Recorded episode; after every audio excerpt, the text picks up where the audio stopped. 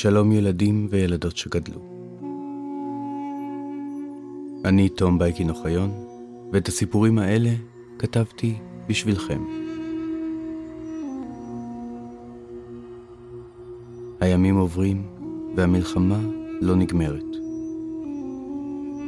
כולנו מכירים אחים, הורים, בנים או דודים שלבשו את המדים ויצאו מהבית.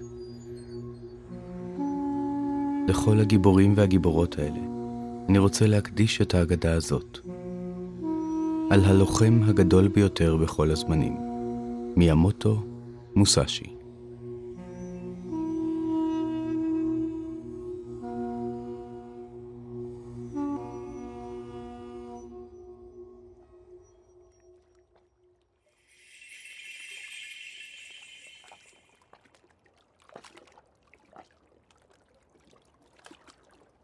בצעד רך, כמעט בלתי נשמע, הסמוראי צעד לתוך הסירה. אדוות קטנות הדהדו ממנה והלאה. משיט המעבורת הביט ארוכות באדם שהתיישב מולו. מהקימונו שלו לא ניתן היה לדעת אם הוא אציל או אדם פשוט, וכובע הקש הרחב שלו הסתיר לחלוטין את פניו. עם זאת, לא ניתן היה לטעות בשימוש של החרב הארוכה שחגר למותניו. הוא היה סמוראי.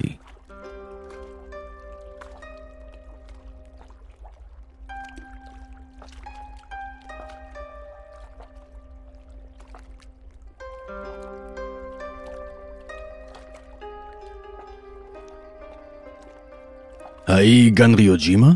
שאל הנהג. הסמוראי הנהן באישור. ציפיתי לכך, חייך, ומשראה שנושאו לא זף, הוסיף. כולם מבקשים לשם. באמת? כולם לשם? טעה הנוסע בקול שקט, פניו עדיין לוטים בצל כובעו. יש משהו מיוחד? בזמן שנטל את משותיו והחל מוביל את הסירה הרחק מהגדה, תהה הנהג, האם ייתכן שנושאו לא שמע על הקרב הגדול שאמור להתרחש שם? כמובן ששמע, הרי לשם מועדות פניו. הוא בחן שוב את החרב הארוכה. האומנם? האם זה יכול להיות הוא? קוראים לה מטה המדבר, החווה הסמוראי אל חרבו. משום שהיא תמיד צמאה. האם אתה... החל הנהג לגמגם, אך לפני שמצא את המילים, הנוסע השיב. שמי הוא ססקי קוג'ירו. הדם חזר לפניו של הנהג. הוא פלט, אה, שקט ומבין.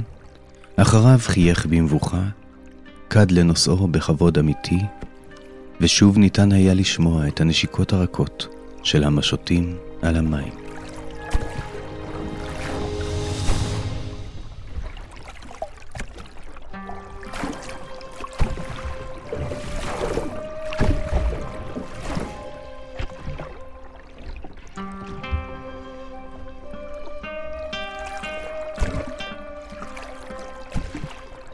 דקה ארוכה התאפק הסמוראי, ולבסוף שאל, שמעת עליי? כמובן, השיב הנהג, בעודו מביט אל הנוף, ובחיוך הוסיף. אתה ססקי קוג'ירו, גדול אמני חרב הנודאצ'י, מאסטר בשיטת הקנג'ו סטו והגנריו. השד האדום של מחוזות המערב, אשר חרבו נשלפת במהירות כזו שיריביו מרגישים את להבה לפני שהם מבחינים שהיא עזבה את נדנה. קוג'ירו השפיל מבטו במבוכה. בשנים האחרונות שימש כמורה ומומחה לחימה בחצרו של האדון הוסוקאווה טדאושי. לכן, שמח לראות ששמו עוד מוכר על שפתי אחרים. גאה אך מאופק שאל, ועליו? עליו שמעת? מי לא שמע על מיאמוטו מוסאשי? קפץ הנהג במקומו. קוג'ירו חייך בבוז מתחת לכובע הקש שלו. אני מבין. הוא איזה לוחם מפורסם במחוזות הללו? לא, ענה הנהג. הוא הלוחם המפורסם בכל יפן. קוג'ירו צחק בקול. עד שפנה אליו האדון אוסוקאווה טדאוקי, בבקשה לתאם את הדו-קרב הזה. לא שמע את השם מיאמוטו מוסאשי. אמנם השנים בהם טייל ברחבי יפן וחישל את אומנותו חלפו, אך הוא רצה להאמין שהוא נותר מחובר אל עולם אומנויות הלחימה. פניו של נהג המעבורת הרצינו באחת, והוא אמר, זה המקצוע הזה, החווה למשותיו. שומעים הרבה סיפורים. נושאו הסיר את כובעו וחשף סרט הקימצ'י לבן למצחו, ומתחתיו שלווה של בודהה וחיוך של חורש מזימות. אני אוהב סיפורים. משיט המעבורת יכול היה לחוש את רוח הלוחם הפועמת מכיוון נושאו. כרצונך, השיב, והחל מהרהר בינו לבין עצמו. ובכן, מאיפה כדאי להתחיל?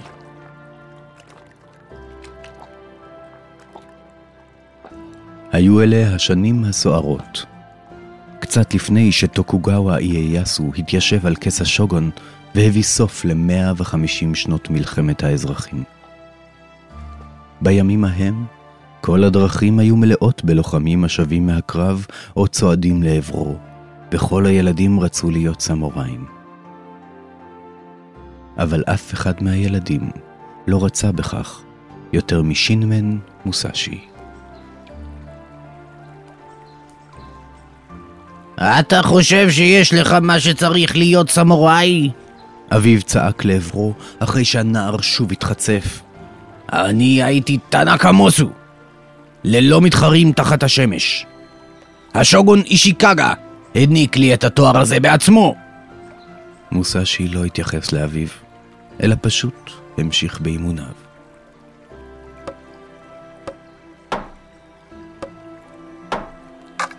שנים חלפו מאז ששינמן מוניסאי איבד את אדונו בקרב. שנים מאז שניצב לדו-קרב להגן על כבודו. עם השנים החולפות הגיעו השעמום, החולשה, הפחד והאשליה שהסאקי יכול לנצח את כולם. מוסאשי המשיך בשלו. הבוקן שלו, חרב העץ איתה התאמן, הייתה כבר מלאה שפשופים ושריטות, והידיים שלו כאבו מרוב מכות לעצים שלא היו אלא אויבים בדמיונו. ילד! אביו צעק בעודו יוצא מביתו מתנדנד, ובידו סכין מטבח. אני שואל אותך, אתה חושב שיש לך מה שצריך להיות סמוראי?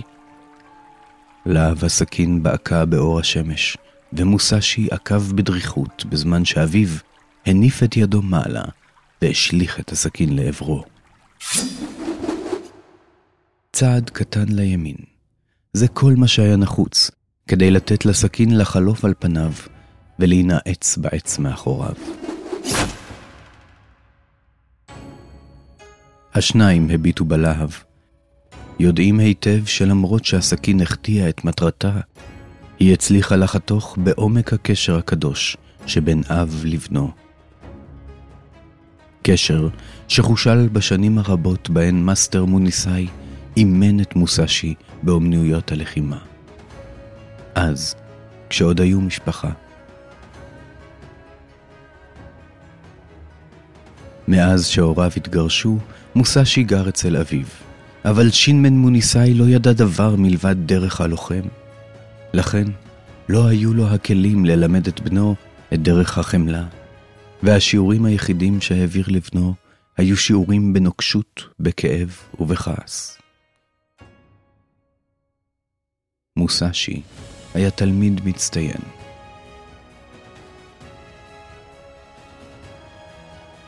סמוראי? לא, סמוראי לעולם לא תהיה, מבין? נהם האב.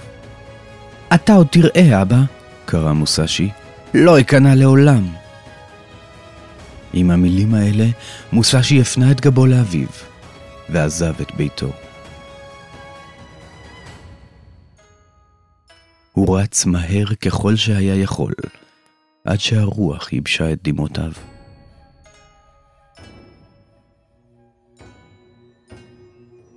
למרות שהיה רק בן 13, מוסשי היה גבוה ורחב מכל הילדים האחרים בכפר, ואת השיעורים שלמד בביתו העביר לשכניו מנה אחת אפיים. לכן, כל הילדים האחרים פחדו ממנו, ולא היה ביניהם אחד שילמד אותו משחק או חדווה. הכעס הוא אדון אכזר.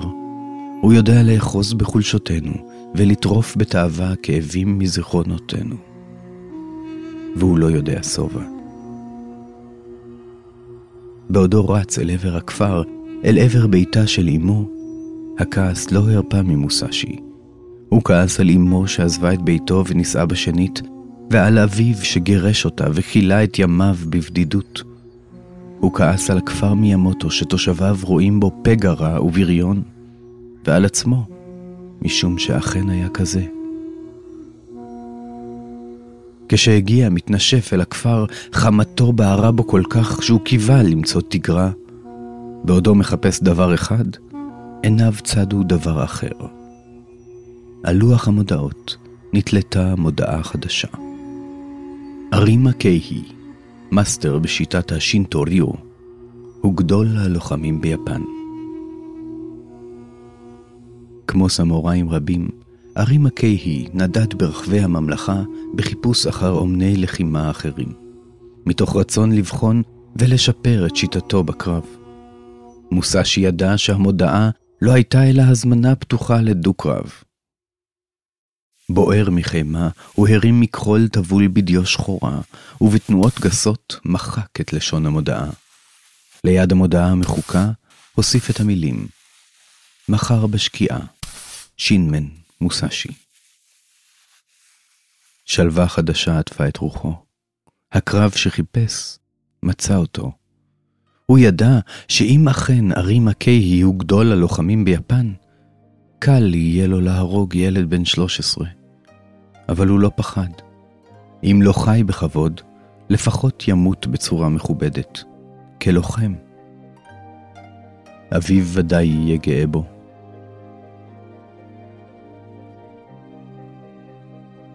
כשהגיע לביתה של אמו, חייך והתיישב לאכול את עוגת האורז הממולאת בשעועית מתוקה שהגישה לו. היא הביטה בבנה אוכל בשלווה, ולא שאלה מדוע הגיע בהפתעה כזו. היא רק שמחה לראות אותו שלב, מחזה נדיר במקרה של מוסשי. באותו הערב, שליח מטעם ערי מקייהי הגיע לביתם וביקש למסור הודעה למאסטר שינמן מוסשי. מאסטר מוסשי? צחקה אמו. אין כאן מאסטר מוסשי. משראתה את פניו המבולבלות של השליח הוסיפה, מדוע באת?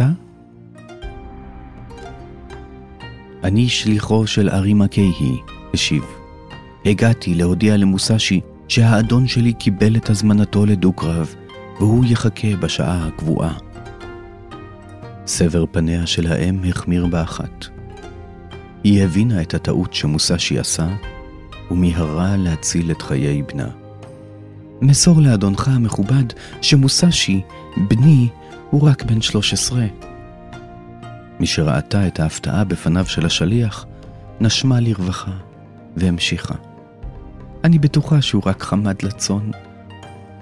אנא, סלח לטיפשותם של ילדים. אני מבין, אמר השליח. אכן, אין שום כבוד בניצחון על ילדים חלשים.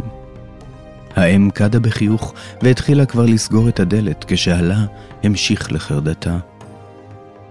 ועם זאת, מכיוון שבנך פרסם את קריאת התיגר שלו בחוצות, אדוני לא יכול למחול על כבודו, אלא אם הנער יגיע לפוגשו בשעה הנקובה. דמעות החלו לנצוץ בעיני האם, והשליח מיהר להרגיעה. הרשי לי להניח את דעתך. אני מבטיח לך שאדוני אדם מכובד, ואם הילד יתנצל בפניו, ימחל לו מיד. תודה לך, השיבה. אל תדאג, מוסשי יהיה שם ויתנצל.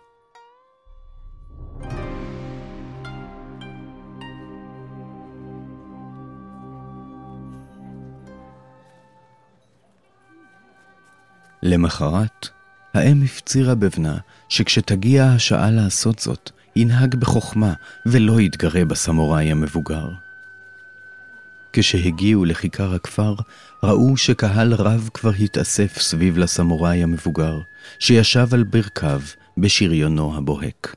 קסדתו וחרבו מונחות לפניו. הנה מוסשי, נשמעו לחשושים בקהל. סוף סוף הוא ילמד את הלקח שלו. כשהבחין הסמוראי באם ובנה הצועדים לקראתו, שלח מבט משועשע לשליחו. אמו של מוסשי החלה להתנצל בשמו, אך מילותיה נבלעו בקול שאגתו של בנה. ארימה קהי! צעק, הזעם שוצף בדמו. אני שינמן מוסשי, והיום יום מותך. ועם המילים האלה, הילד אחז במטה שנשכח בשולי הדרך, ורץ לפגוש את יריבו. ילד קטן וטיפש, השיב קהי בעודו שולף את חרבו. איש לא יפנה אליי כך. הסמוראי הניף את חרבו מעלה, שוקל אם עליו להרוג את הילד, או רק לערוף את אחת מגפיו. אך מוסשי שעט לעברו, התנגש בו בכתפו, והפיל את הסמוראי ארצה. לפני שזה הספיק להניף את חרבו בשנית, מוסשי הנחית מהלומה עזה על ראשו.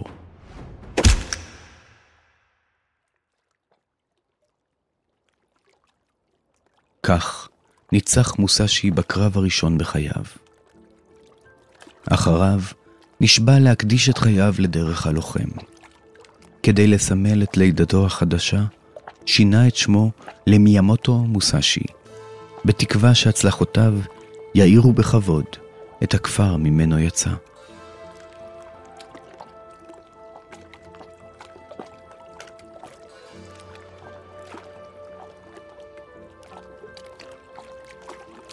ניצחון ראשון בגיל 13, הרהר בקול ססאצ'י קוג'ירו, וזה היה לפני...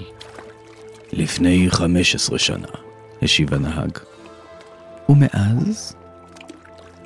מאז אותו היום, מוסשי החל לנדוד ברחבי יפן עם חרב הבוקן שלו, מתאמן ולומד, ללא מורים, את אומנות הלחימה. ללא מורים? ללא מורים וללא אדון. רונין אמיתי. מוסשי טייל ולמד מכל דבר שראה. הוא למד לעמוד במקומו מההרים הנישאים, וכיצד לפנות מהתבוננות בנהרות המתעכלים ביניהם. הוא למד להפתיע ולהתפרע מהאש הבוערת, ולהסתובב מעלי השלכת הנושרים. כשלמד די, רצה להתחיל לבחון את כישוריו בקרב על חייו, אבל קודם לכן היה עליו לנצח יריב אחד, גדול ונורא. אולי היריב הגדול ביותר שהוא נלחם בו אי פעם. הוא היה צריך לנצח את עצמו. הרי לא ניתן להיות רונין ללא אדון אם אתה עבד לכעסך שלך, ומי שלא אדון לעצמו, נידון להיות עבד לנצח. כשהיה צעיר, רוחו של מוסשי עשתה ככל העולה על רוחה. אם היה רעב, לא הצליח לחשוב על דבר מלבד אוכל. אם היה משועמם, השתתה ואף הסתכן בשביל רגע קטן שיש בו עניין. ואם כעס, היה כעיוור ממש. ימים ולילות הוא התאמן והתכונן לקראת הקרב הזה, וכעבור מספר שנים הרגיש שהוא מוכן אליו.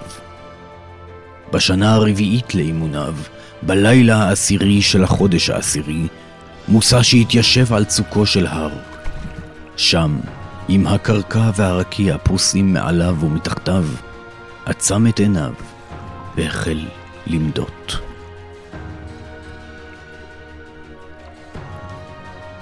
וגם במאבק המדיטציה הזה הוא ניצח? שאל השד. מוסשי מעולם לא הפסיד.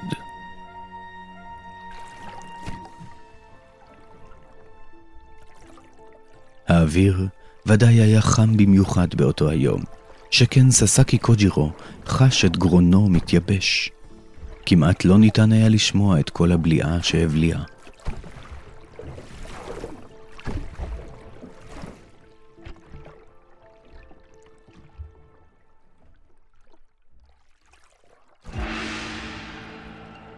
הנהג המשיך בסיפורו.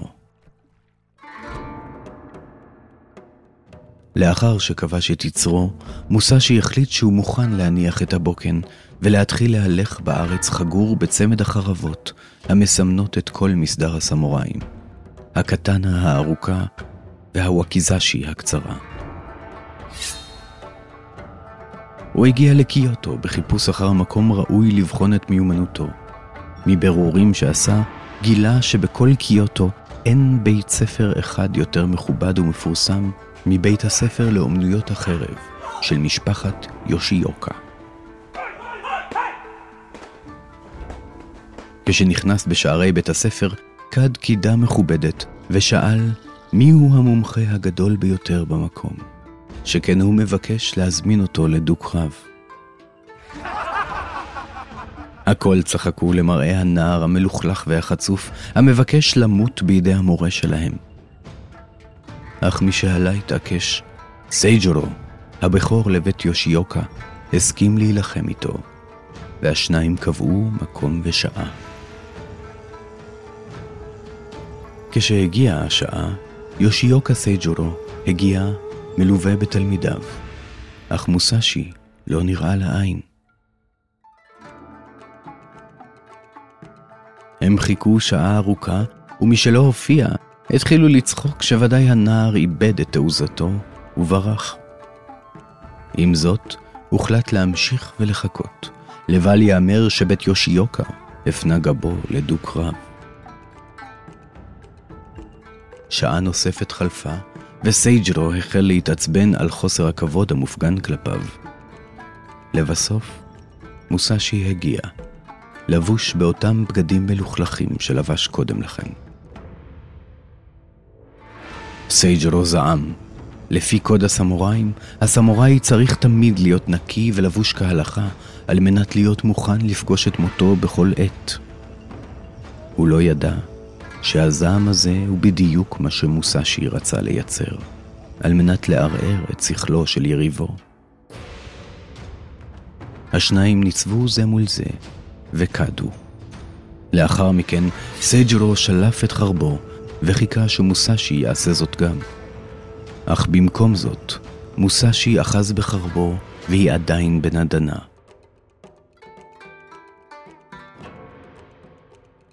ילד מטומטם, קרא סייג'רו, היום תלמד על כבוד, ואולי גם על כאב. ואני רק חשבתי, הוא חייך, שכאן רק מפטפטים. חמתו של סייג'רו בערה, הוא שעט לעבר מוסשי בחרבו, אך הנער רק צעד הצידה, והכה את יריבו בכתפו במכה כל כך עזה, שהחרב נשמטה מידו. לשווא ניסה המאסטר להרים את חרבו בידו הפצועה, אך לבסוף נאלץ להודות בתבוסה.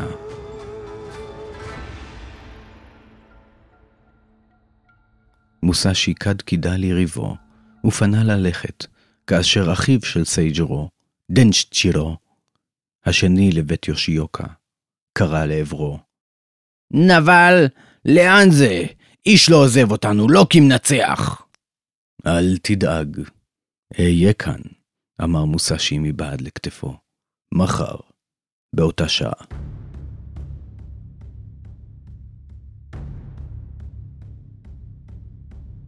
למחרת, באותה שעה, כל התלמידים של בית יושיוקה התייצבו מסביב לזירת הלחימה. דנשצ'ירו עמד ובידו מוט הבוקוטו הארוך. איש לא היה מיומן ממנו באומנות הלחימה בבוקוטו.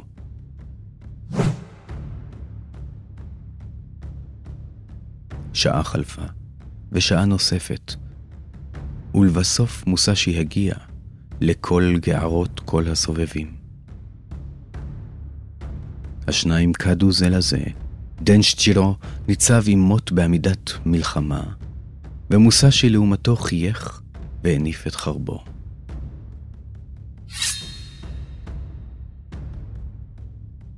הקרב החל. דנשצ'ירו צעד לעברו בנחישות, ומוסשי, בבהלה, שמט את חרבו.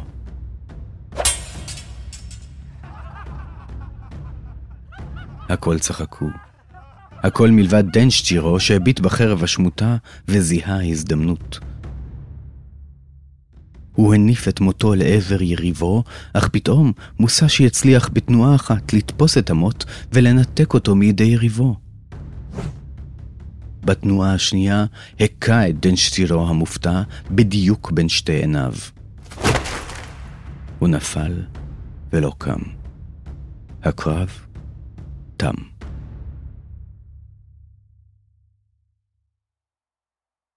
מוסה שיקד קידה ליריבו השרוע פרקדן, וקידה נוספת לבית יושיוקה העמומים, ופנה ללכת. מוסשי, חכה! נשמע קול מהקהל, וקדימה צעד יושיוקה מטשצ'ירו, הבן השלישי לבית יושיוקה. הוא היה רק בן 12. יושיוקה עוד עומד, אני כבר מוכן.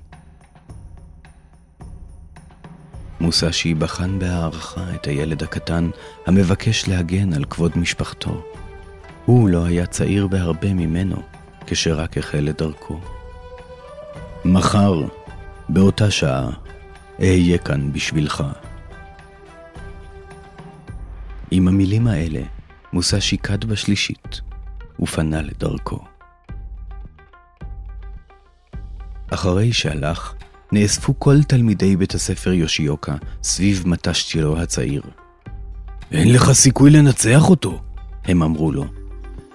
יש להגן על כבודו של בית הספר יושיוקה, השיב. אחרת כולנו ניאלץ לשאת את הבושה. יש עוד אפשרות, אמר קול מהקהל. היה זה זקן התלמידים. אומנות המלחמה אינה מורכבת רק מהתקפה והגנה. בין הפרקים שהיא מכילה נמצאים גם מרמה ותחבולה. הכל שתקו לרגע קט, ומי שהשלימו עם הרעיון, הוסיפו. נכון, הרי שום דבר לא חשוב מהניצחון, ומשפטים כגון, הרי גם הוא לא מכבד את כללי המשחק עם כל האיחורים שלו. הם לא הבינו שמטרתם של האיחורים, כמו מטרת הופעתו המרושלת, אינה אלא לעצבן את יריביו ולהסיט אותם ממיקוד בקרב. למחרת, במקום להגיע לקרב בשעה הקבועה, תלמידי בית יושיוקה הגיעו שעה לפני כן, חמושים מכף רגל ועד ראש, חלקם בחרבות וחניתות, חלקם ברובי ארכבוז וברובי קשת. הם בדיוק היו עסוקים בתכנון מזימתם, כאשר, להפתעתם הרבה, הם ראו את מוסשי רץ לעברם. במקום לאחר כהרגלו, מוסשי הקדים לקרב בשעתיים שלמות, והתחבא מאחורי כמה שיחים סמוכים. מי שראה את החבורה שנאספה לרוצחו, הבין שאסור לו לאפשר להם להתפזר, והחליט לתקוף אותם בפראות. אם נגזר עליו למות, לפחות ימות בסופה של אלימות. עוד הוא שועט לעברם, ופתאום שכח את השיעורים שלמד, מהנהרות ומההרים, מהאש ומהעלים. מוחו התרוקן לחלוטין ממחשבות, ולא נותר בו דבר מלבד הרגע הזה שלפניו. בלי משים, הוא שלף את שתי חרבותיו וקפץ לתוך קבוצת הלוחמים. כשמישהו היה קרוב, הכה בו בחרבו הקצרה. כשמישהו היה רחוק, קצר בארוכה.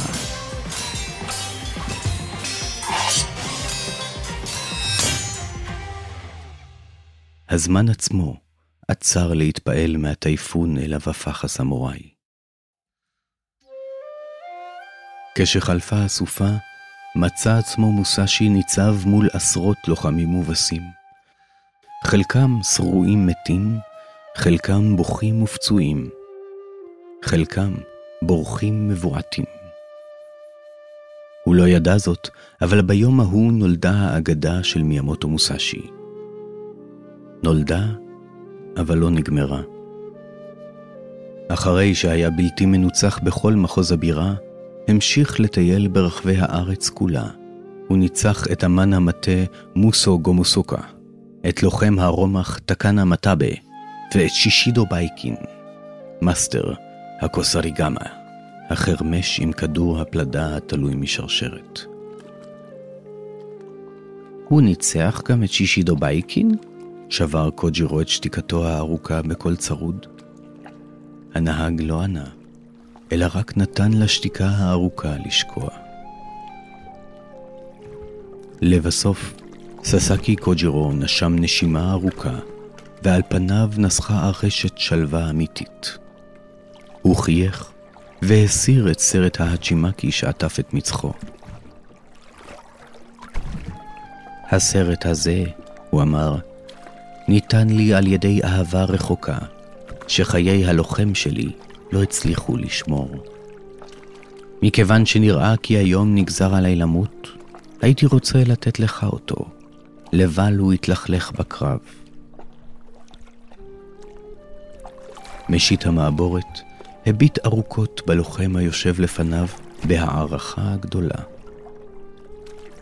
הוא נטל את הסרט לידיו, כד בהבנה, והמשיך להוביל את הסירה אל האי גנריוג'ימה.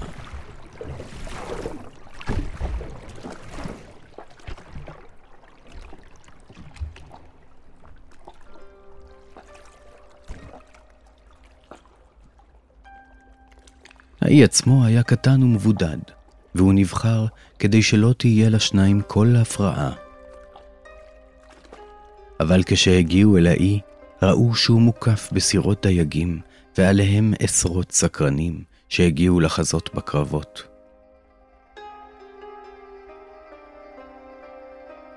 ססקי הביט מעלה, וראה שגם על ההרים והגבעות של האדמות מעברו השני של הנהר, נאספו אנשים. בצעד שקט אך נחוש, צעד ססקי קוג'ירו, השד של מחוזות המערב, גדול אומני החרב הארוכה, אל האי גנריוג'ימה. לא היה איש מלבדו על האי, והוא, שציפה לכך, התיישב במרכז הזירה, בהמתנה ליריבו. שעה חלפה, ושעתיים, ומיאמוטו מוסאשי לא נראה לעין.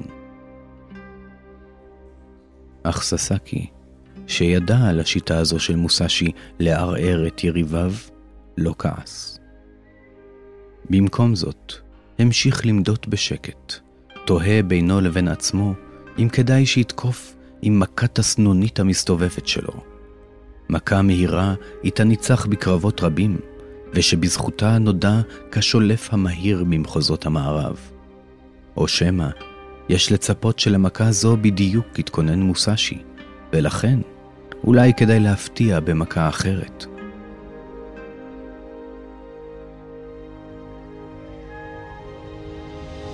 לבסוף, באיחור של שלוש שעות תמימות, מיאמוטו מוסאשי הגיע לזירה. הוא לבש בגדי מסע בלויים, ובידו אחז במשות סירה, אותו חידד במהלך השיט אל האי. ססקי חייך, הוא הבין שאלה אינן אלא דרכים נוספות לבלבל ולעצבן אותו. מכל קהל הצופים, לאיש לא היה מקום טוב יותר לראות את הקרב מאשר למשיט המעבורת. הוא הביט ביראת קודש אל עבר השניים, ובזמן שהם ניצבו זה מול זה, לחש. חמש שנות לימוד. השניים קדו זה לזה בכבוד. חמש עשרה שנות חישול. הם ניצבו זה מול זה ביציבת קרב.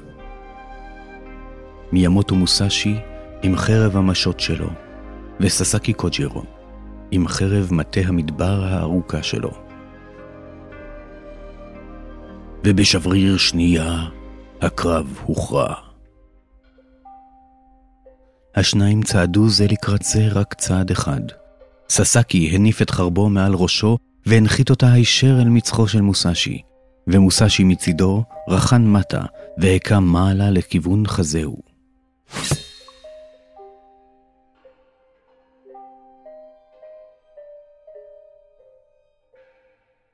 לרגע אחד, כל קהל הצופים, ואפילו הנהר וההרים, עצרו את נשימתם. עד שגופו של אחד הלוחמים נשמט, לא לקום לעולם.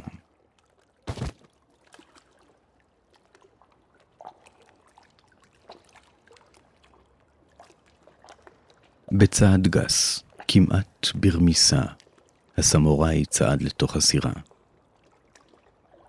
הדם נעלם מפניו של נהג המעבורת. זה היה הוא. בלי מילים מיותרות, נהג הסירה דחק במשותיו והרחיק אותה מהאי. לאחר שתיקה ארוכה ומפוחדת, הרים את עיניו אל נושאו. מיאמוטו מוסשי ישב שמוט ונראה נרגן במיוחד. מוזר, חשב הנהג, ומשעזר די אומץ לשם כך, שאל את נושאו. במחילה, אדוני, הרי ניצחת בקרב. מדוע אם כן אינך מאושר? מוסשי הביט בו ארוכות בפנים חתומות, ולבסוף השליך לרגליו דבר מה. היה זה ההצ'ימקי שלו, הסרט שחגר למצחו. מבולבל, נהג המעבורת התבונן בסרט השרוע ביניהם. הוא היה קרוע, לא, חתוך, חתוך בחתך מהיר וחלק לכל אורכו. אחר הרים את מבטו אל הסמוראי ובחן את מצחו. דקה כחוט השערה הייתה שם שריטה. ססקי קוג'ירו היה קרוב מאוד לניצחון.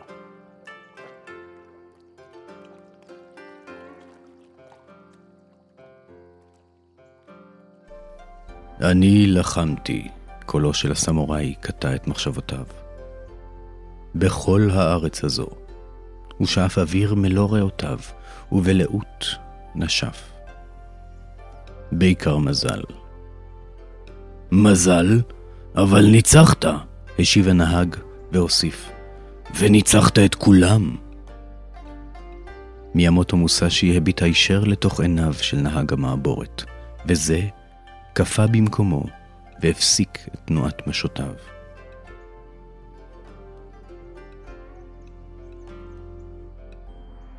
לא מספיק לנצח. על ההולך בדרך הלוחם יש לשאוף למצוינות.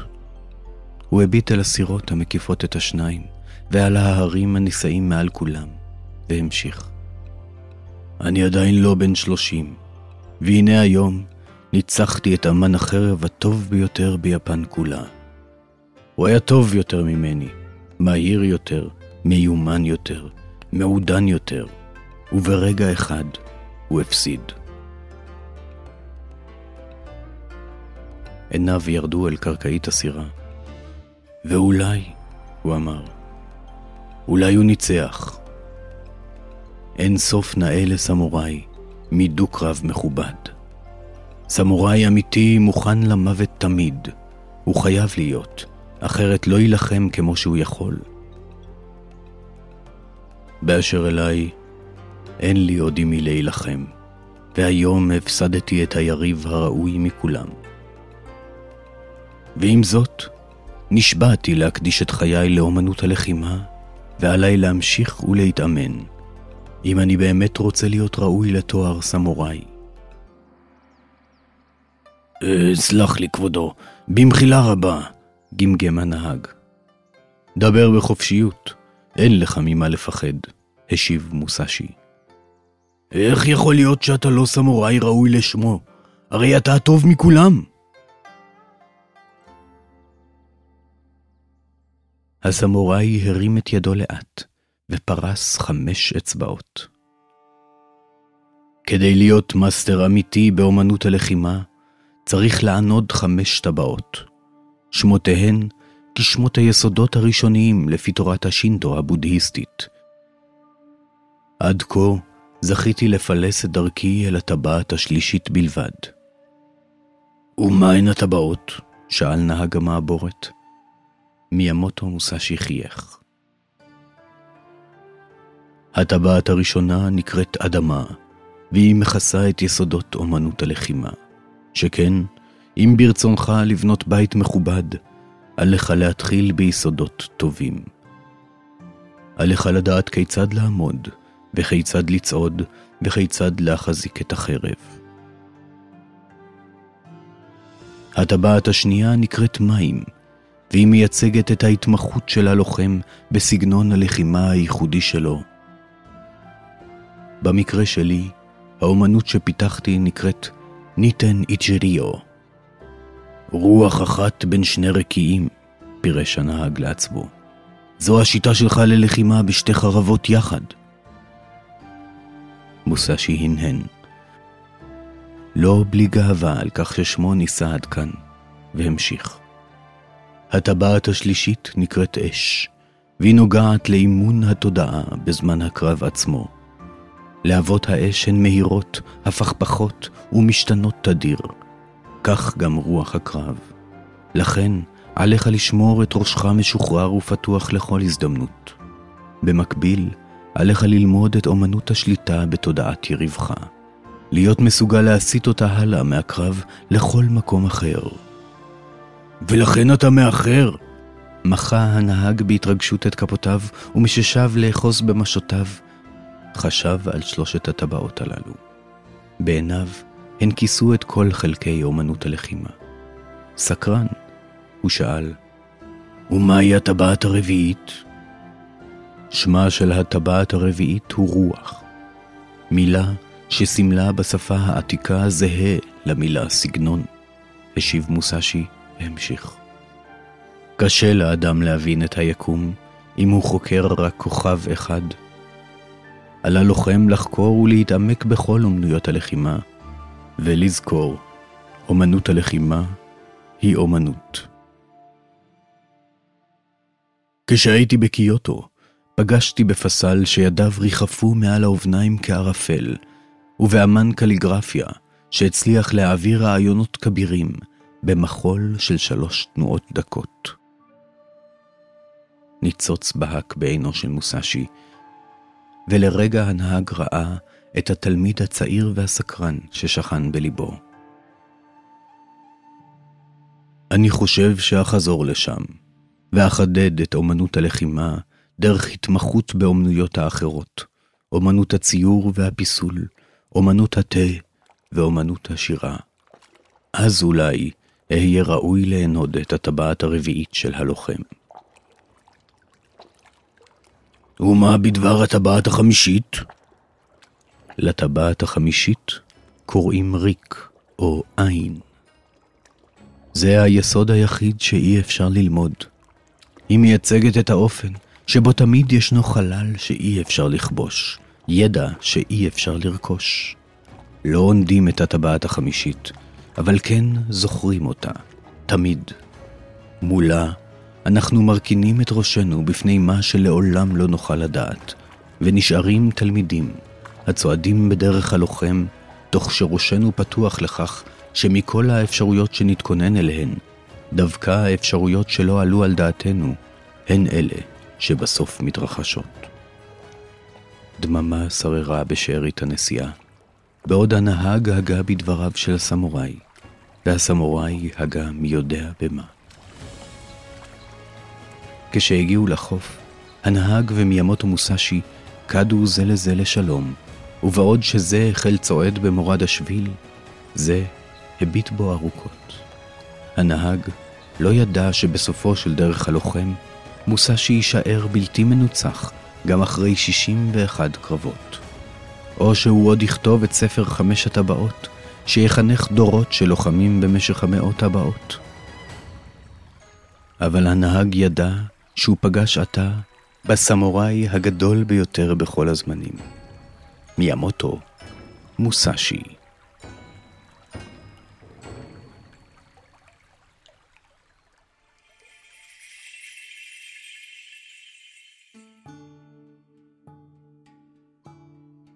מוסאשי הקדיש את חייו באימונים כדי להיות הלוחם הטוב ביותר בכל הזמנים. הוא ניצח אנשים רבים ואפילו הצליח לנצח את רוחו שלו.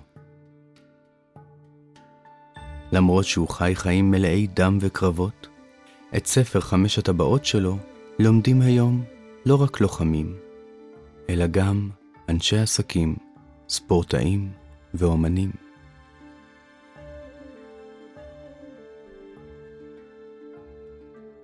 מה אתם הייתם רוצים ללמוד מאומנותו של מוסאשי?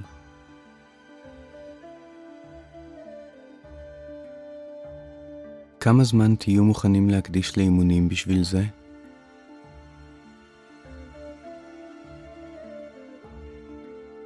ההגדה הזו מוקדשת לכל החיילים והחיילות, בתקווה שיחזרו הביתה בשלום, בבריאות ובמהרה.